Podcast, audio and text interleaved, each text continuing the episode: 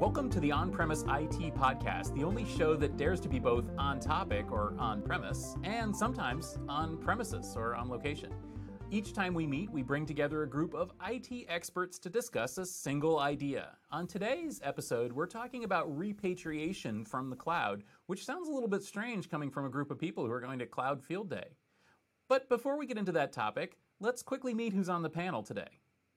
Hi, my name is Jon Myer, Chief Marketing and Content Creator at Myer Media. You can find me at jonmyer.com. Hi, my name is Michael Levan. I'm a consultant and a content creator, and I primarily focus in the Kubernetes and containerization space. And I'm Stephen Foskett, organizer of Tech Field Day and publisher of Gestalt IT. You can find me at S Foskett on most social medias, and you can find me here on the On Premise podcast, along with utilizing CXL and the weekly IT news rundown at Gestalt IT. So, uh, we have been talking about this whole thing about hybrid cloud for a long time. And, and before you reach for the bucket, when I say hybrid cloud, please, please stick with me. Um, so, uh, yeah, the term has gotten watered down, and yeah, it's been used in some unsavory ways by some vendors. But the truth is that cloud is kind of not cloud. Uh, you know, we went from sort of the, our irrational exuberance, everything needs to be in the cloud phase, to a much more measured approach now. And um, Michael, let's start with you. Uh, what are you seeing in terms of enterprises looking at the cloud with uh, a little bit more wisdom and a little bit more skepticism, and maybe moving some workloads back on, on site? Yeah, so I would say for the past maybe two, three months or so, I've just been seeing a lot of talk just on social media in general about the whole cloud thing not giving us the cost savings that we thought, uh, the resource savings that we call, uh, thought, and ultimately organizations thinking like, hey, should I move back on prem? But as we all know, migrations take a long time. It take it took organizations forever to go from on-prem to the cloud. So I imagine at this point we're going to see a lot more hybrid, which is you know both. We're going to see a little bit on-prem. We're going to see a little bit in the cloud. So here's a question: Are we seeing a lot of folks come back from the cloud completely, or are we seeing a lot of folks actually going in a hybrid type uh, approach where they're really starting to integrate not only those data centers into cloud, or vice versa?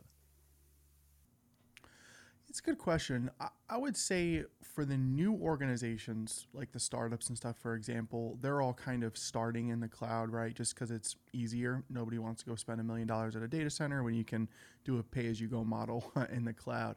Um, but for the organizations that were on prem, then in the cloud, they've been kind of thinking for you know however long x amount of time that okay wow this isn't giving us the uh, the cost benefits the resource benefits that we originally thought. So now they're kind of shifting back in a sense. And this isn't going to be a shift that's going to happen like that. You know it's kind of just starting to happen.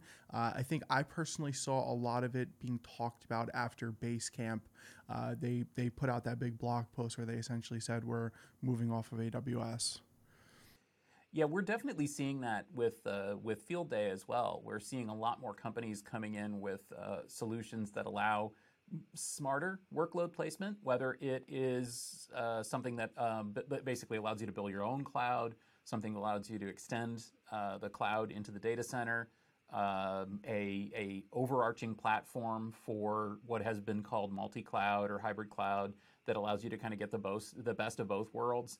Uh, and and I think that all of this points to this direction that companies are just getting a lot smarter about uh, on-premises IT as well as uh, uh, cloud IT.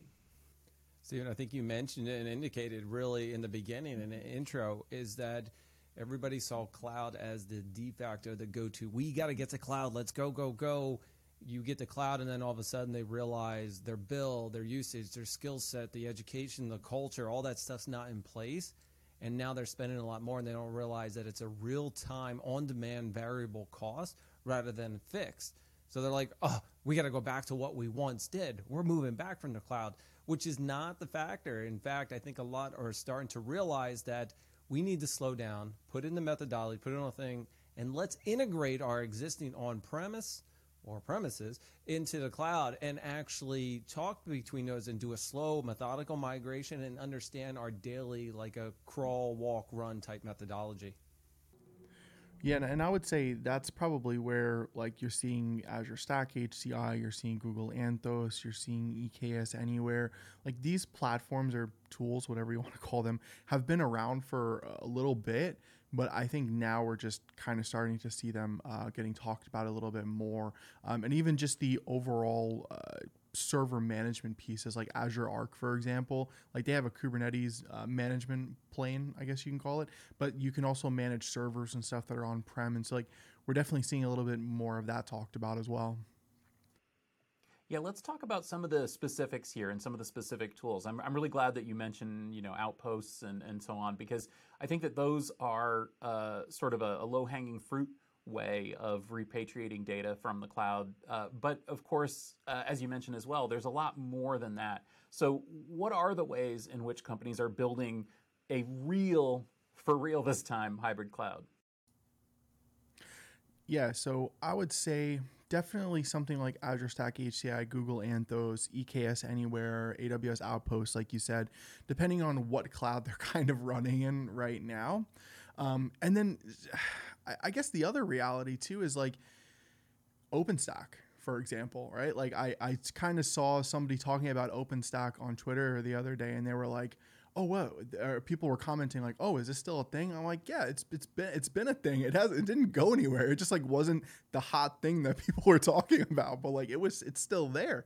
So even something like OpenStack, where it gives you the ability to like have that cloud feel so your engineers so your developers feel like they're building cloud native but at the same time you're managing it and you can send data and retrieve data from you know public cloud as well so you can definitely have a true hybrid model in that fashion versus just you know racking and stacking putting in azure stack hci box in a data center somewhere yeah, I think it's fun to kind of uh, rip on OpenStack and say, "Oh, that's old school." It's just like Docker. I mean, I think it's fun to say like, "Oh, Docker, come on, man!" But you know what? It's everywhere. The other thing I was hearing a ton about, uh, especially at KubeCon this year, is uh, OpenShift. Um, there's a massive amount of uh, OpenShift deployment going on out there. You seen that too? Yeah, yeah, because you can actually do it on prem and in the cloud. So like you can run it on AWS or Azure if you want. You can run it like on bare metal if you want to. They have a bunch of different installation options for like regular just bare metal, or if you want to install it on an ESXi box and VMware, whatever the case may be. So yeah, that's that's definitely an option as well. I would I would say that that's more of like a PaaS or a platform as a service option versus a hybrid option. But yeah, of course, yeah, I'm definitely seeing that as well. So you're not seeing uh, on-prem open st- OpenShift. Sorry. um, not a whole lot personally. I am seeing a lot of it, but it's more in the cloud versus on-prem. Yeah, and but maybe that'll change. But I, I haven't I haven't seen any data about that actually changing yet. Good, and and and then kind of moving more into the Kubernetes world. Uh, you know, Rancher, another one that I think a lot of people have have sort of you know, oh, you know, that was last. No way, no man. Ranchers, ranchers. I'm using Rancher. Um, uh, there's a lot of alternative. I mean, what are the what are the Kubernetes um, distributions that are taking hold? Is there any Tanzu? Uh, what do you think? I don't personally see Tanzu used. Uh, I know I have a few colleagues at VMware that work on it, and it, it's I personally like it. I think it's a really cool platform. I just don't see it used all that much. Um, but I see Rancher, I see Portainer, I see Lens. Um, I'm uh, K9S. I think is no. I think that that's not the right one. I forget. There's a fourth one that I typically see. I just I forget off the top of my head. But those are more like orchestration managers Whereas a Kubernetes distro would be something like Azure Kubernetes Service, Elastic Kubernetes Service, Google Kubernetes Engine, OpenShift kind of I would say that that's like a Kubernetes distribution as well. So yeah, you have you have the orchestrator managers and then you have the distributions themselves. Okay, and and so uh, take us up the stack then. Um, managers, uh, what are you seeing in real time? Yeah, so managers in terms of like the orchestration managers for like multiple clusters, for example. Yeah, so I would say the two biggest that I see are Rancher and Portainer. Um, I would say from a cloud perspective, the biggest is uh, I would say Azure Arc right now. I think, and this is just my opinion, I think Anthos has way more options Like they there's a service mesh that you can use. There's there's a bunch of different nifty Kubernetes related features that are in Anthos.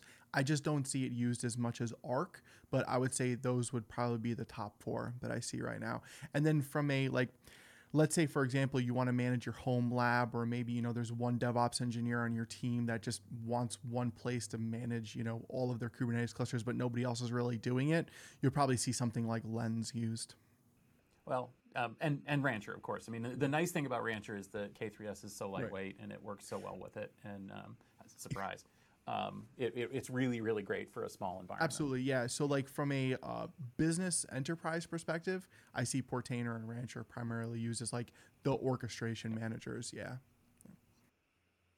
All right. So so I, uh, what I'm hearing is that there are a ton of tools. Uh, there's a lot of ways that you can that you can do this and and those of us like the three of us are are deploying this stuff. We've got labs um, you know we, we, we're able to do this you know stretch from the cloud to the lab. Um, and and of course there's a whole world of other um, supporting applications as well. Things like you know storage enablement from something like a, you know like a portworx for example to uh, optimization uh, software um, we're going to be hearing about uh, you know companies like Solo.io. Um, you know, Morpheus is another you know field day favorite company that we hear a lot about. Um, are there others in that sort of realm that that, that you're interested in? I like Morpheus, and a huge shout out to them because of their. And Brad's going to yell at me for using this single pane of glass kind of comment because the, the software really gives you that visibility into all the tools that you're utilizing throughout all of your environments AWS, Azure, uh, VMware, other tools. And you really don't have to go all over the place. You're talking about like even management, not only within the uh, you know OpenStack, but management between all of your hybrid environment, all of your clouds. You know, we we probably already talked about multi-cloud in one of these episodes, but now we're talking about even just a cloud and your data center and managing that throughout, uh, you know, complete visibility without having to go through things. So there are a number of like third party tools that are very efficient in managing all the environments or at least giving you the you know 99% of what you need to get the work done yeah they're well if you look at the cncf landscape there are over a thousand tools so, and and there is a category in there for like managers like orchestration managers so they're there are a lot. Yeah. Yeah. And, you know, at the end of the day, just like any other technology or platform that's in the same category, they're all kind of doing the same thing 80% of the way there, just with their own spin on it. Uh, so I would say it's really more about like which one has that specific feature that you're like, that's it. That's what we need for our environment. Cause that's always the differentiator between these tools is like they're all kind of doing the same thing, but they got one little thing that you're like, ah, that's it. That's what I need absolutely. And and I think that people get excited, you know, when they see things. Um, uh, Stormforge is another field day company that people really have, have you know, loved loved hearing about. Um, we're also going to see networking stuff here. So we've got Forward Networks uh, talking about digital twin um, and uh, Avesha, which is another really really interesting uh, entrant here as well. Um, are you guys uh, familiar with the networking side of things? I'm very familiar with the networking side, and I'm am interested in the digital twin aspect and seeing how that's going to work because I know how it works in the AIML space and really simulating what are the potential without having a huge cost or business impact on the solution. So I really want to see how this is going to affect or be a solution for customers and how they're going to utilize it. I understand maybe you know, if you think about it in not only a hybrid type environment where you make a single change or a single uh, flip of a switch report, what is the impact in downstream that's going to have without having like an A/B testing uh, that really actually drives the business without having an impact downstream? Yeah, that's my understanding. Uh, because the, the, the thing that I've learned here is that uh, one of the reasons we need solutions like Avesha, for example, is because networking is really, really hard, and it gets really, really hard really, really quickly when you have uh, complicated multi-cloud, hybrid cloud, uh, mobile uh, application deployments. You know, and and so the idea that you could at least you know test, uh, prototype, and test networking changes uh, is really, really important. And, and we've been hearing so much about this. Uh, the networking side of things. I mean, we've got networking field day happening um, the week before Cloud Field Day, and um, and even at other field day events, you know, Tech Field Day, we're going to be hearing more about other networking companies. I don't want to make this all about field day, but it's like, you know, field day ends up being sort of a canary in the coal mine in terms of what are companies working on and what are the new exciting areas of development because they come and they present this stuff. So, yeah, the digital twin aspect I think is going to be a really interesting one to hear about. And I can't wait to hear what you guys think of it because, um, well, you know, it's it's going to be it's going to be really interesting. Yeah. Yeah, it's funny from from a networking perspective. I mean, like I started out my career in, in systems administration network administration. So like from the technical perspective of like what packets are, what subnets are, how to you know do all that. Like I I I know I still know that piece, especially in Kubernetes. Like Kubernetes and overall containerization, I'd I'd argue that like seventy percent of it is networking. So if you're not good with networking, that's like the first place you have to start but and and this is something that I I should change because I know there's a lot of stuff going on in the space right now. I just I haven't followed a lot of like the new and exciting tools that are happening from a networking perspective. Honestly, I'm always looking at Cisco and I'm always looking at Fortinet because those were the two vendors that I just always used throughout my career. But I, I got to check out some of the other stuff as well going on. You know, Michael, this is really ironic that we're talking about networking, and you just had a post today talking about Wireshark uh, and you know the communication around it question for you, and, and Stephen, I don't mean to switch things up, but a question for you. Starting out, my career was in sysadmin, and I found the value of understanding the network, the core principle about understanding how servers and everything work. Without it, I don't think I could really fully understand how cloud and the communication works. Uh, do you feel the same way that at least people should have the basis of networking to understand or work within any type of network or you know cloud environment? Yeah, I mean, to be honest, you regardless of like what path you take, if you want to take the cloud native path, the on-prem path, the sysadmin path, the storage path, like whatever security path, there's not much you can do without networking. Like if you don't understand the way routes work, if you don't understand the way ports work, if you don't understand the way subnets work, if you don't understand the way IPs work, that's just how data gets sent back and forth, right? Like packets are packets regardless of whatever your specialty is. And regardless of if you're in the cloud or on prem or on Kubernetes, it's all the same thing.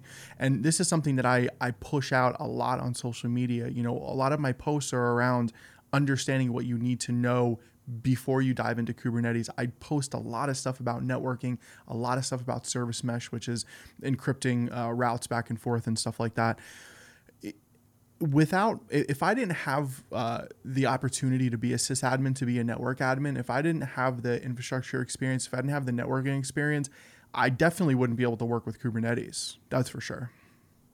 Yeah, I don't want to. Um, well, I don't want to make this sound too much like a love fest, but yeah, I actually read that blog post this morning, and I really, really enjoyed it. I have to say, when I was learning, when I was coming up as a systems administrator, the best uh, education I ever got was Sniffer University, and learning really how Ethernet works like really, really how Ethernet works.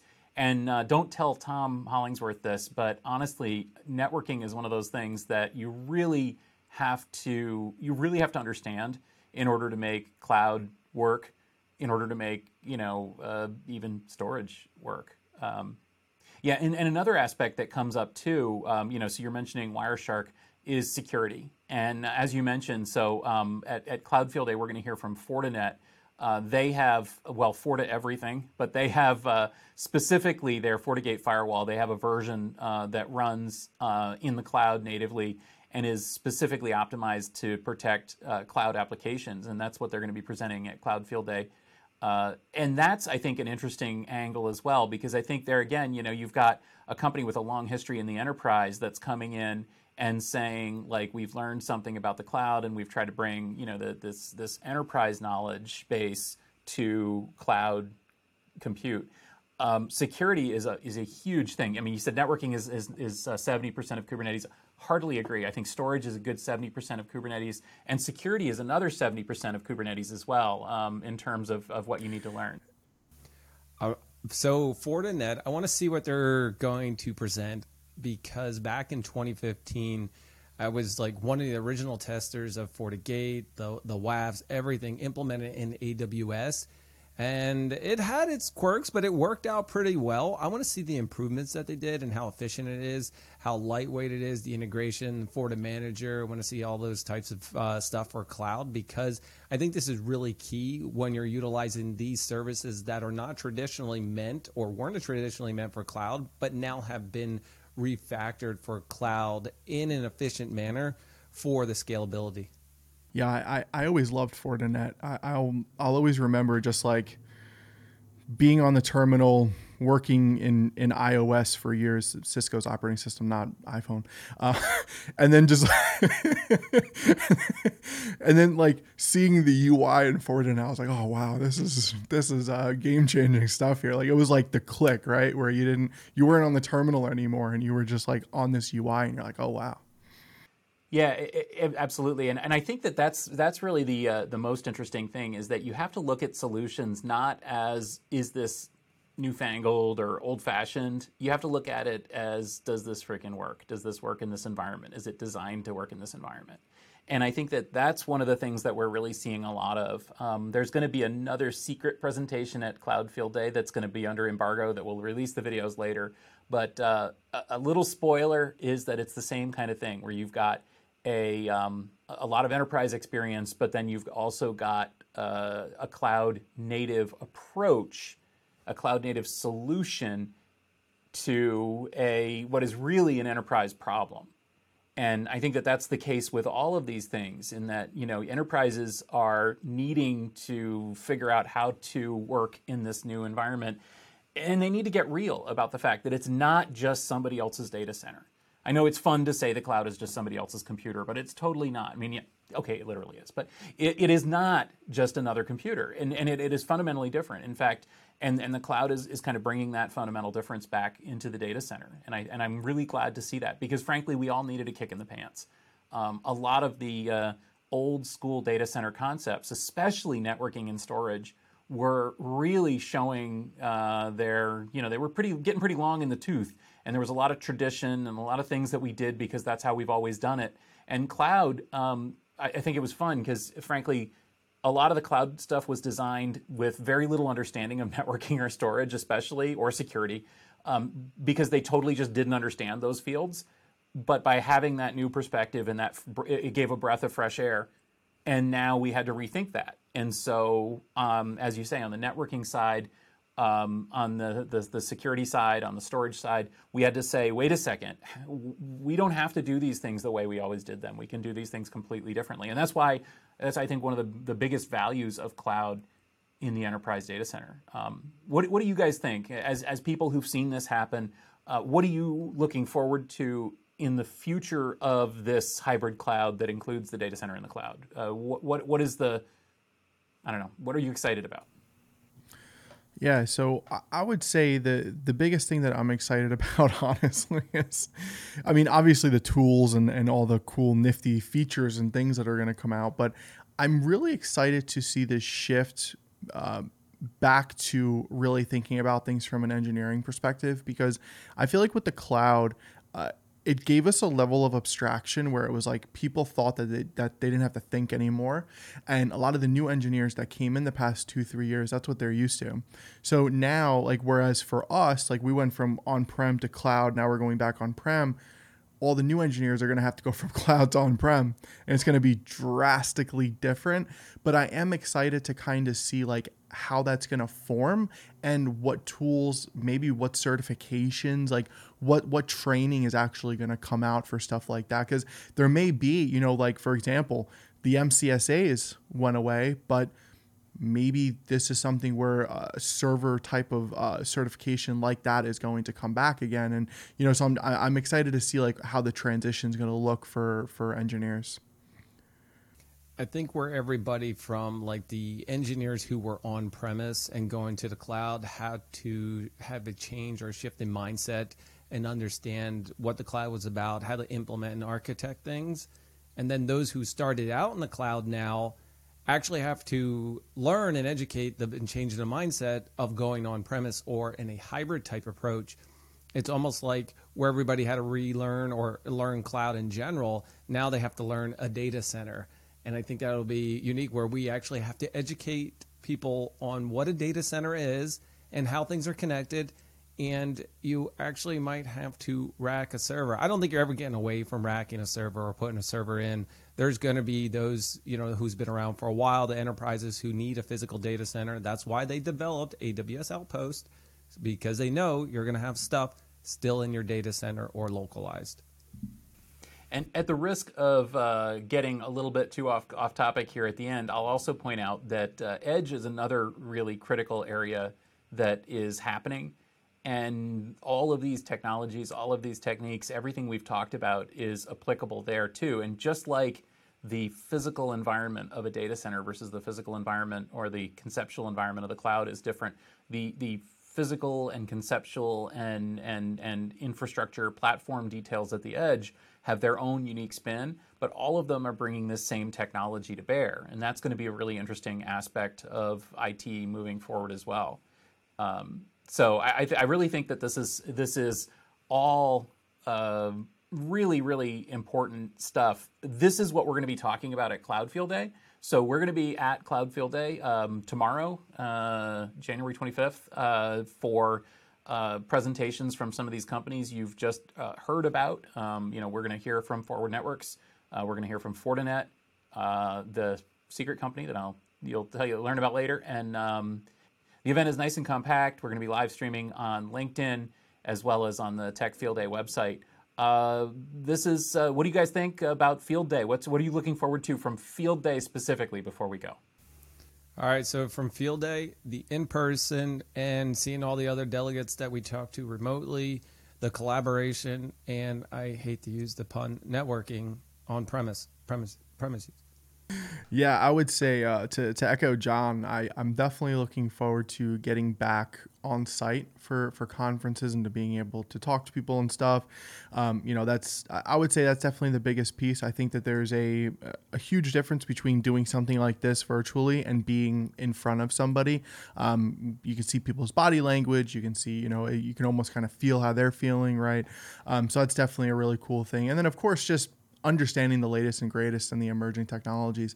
Um, I luckily being independent, I have the uh, opportunity to work with the latest and greatest whenever I feel like it. So I, I like to definitely hear about all the new stuff that's coming out, all the emerging technologies. Well, that's great. Um, before we go, Jon, uh, where can we connect with you and continue the conversation, or is there something you're particularly proud of that you want to mention? Yeah, so I want to tell everybody uh, from Myer Media, we create a lot of the content for Voice of the Customer, customer case studies, compelling podcast, and you can reach out to us. And I hate to use it, Stephen, at Jon Myer for LinkedIn, or you can do it on Twitter at underscore Jon Myer. You can also go to jonmyer.com forward slash Myer Media for all your information. I look forward to connecting everybody. Don't forget to follow as well. Yeah, so for me, you can uh, find me at Michael Levan on LinkedIn, uh, the NJ DevOps guy on Twitter. I post way more on LinkedIn nowadays than I do on Twitter, a lot of long form stuff. So you can just go on my page and get educated pretty quickly. Um, I do anything and everything in the content creation space for Kubernetes and containerization. I focus on a lot of middle of funnel stuff. So engineering focused, practitioner led. So if you go to my blog, dev.to uh, slash the NJ DevOps guy. If you listen to the Kubernetes uh, Unpacked podcast on the Packet Pushers Network, you're going to get all, a lot of that middle of funnel practitioner led content. Yeah, thanks for that. And I'm actually looking forward to Cloud Field Day to seeing the two of you get together because uh, that uh, is sounds perilous. Um, as for me, you can find me here uh, every week uh, with the On Premise IT podcast, also the Utilizing CXL podcast on Mondays, and the Gestalt IT News Rundown on Wednesdays. If you enjoyed this discussion, please do give us a rating, uh, give us a subscription. It really, really does help. Uh, you can find us in all of your favorite podcast applications, and of course, you can also find us on YouTube slash Gestalt IT Video. This podcast is brought to you by GestaltIT.com, your home for IT coverage from across the enterprise, and also producers of uh, Field Day events, including Cloud Field Day. For this uh, show notes and more episodes, just go to GestaltIT.com slash podcast. Thanks for listening, and we'll catch you next time.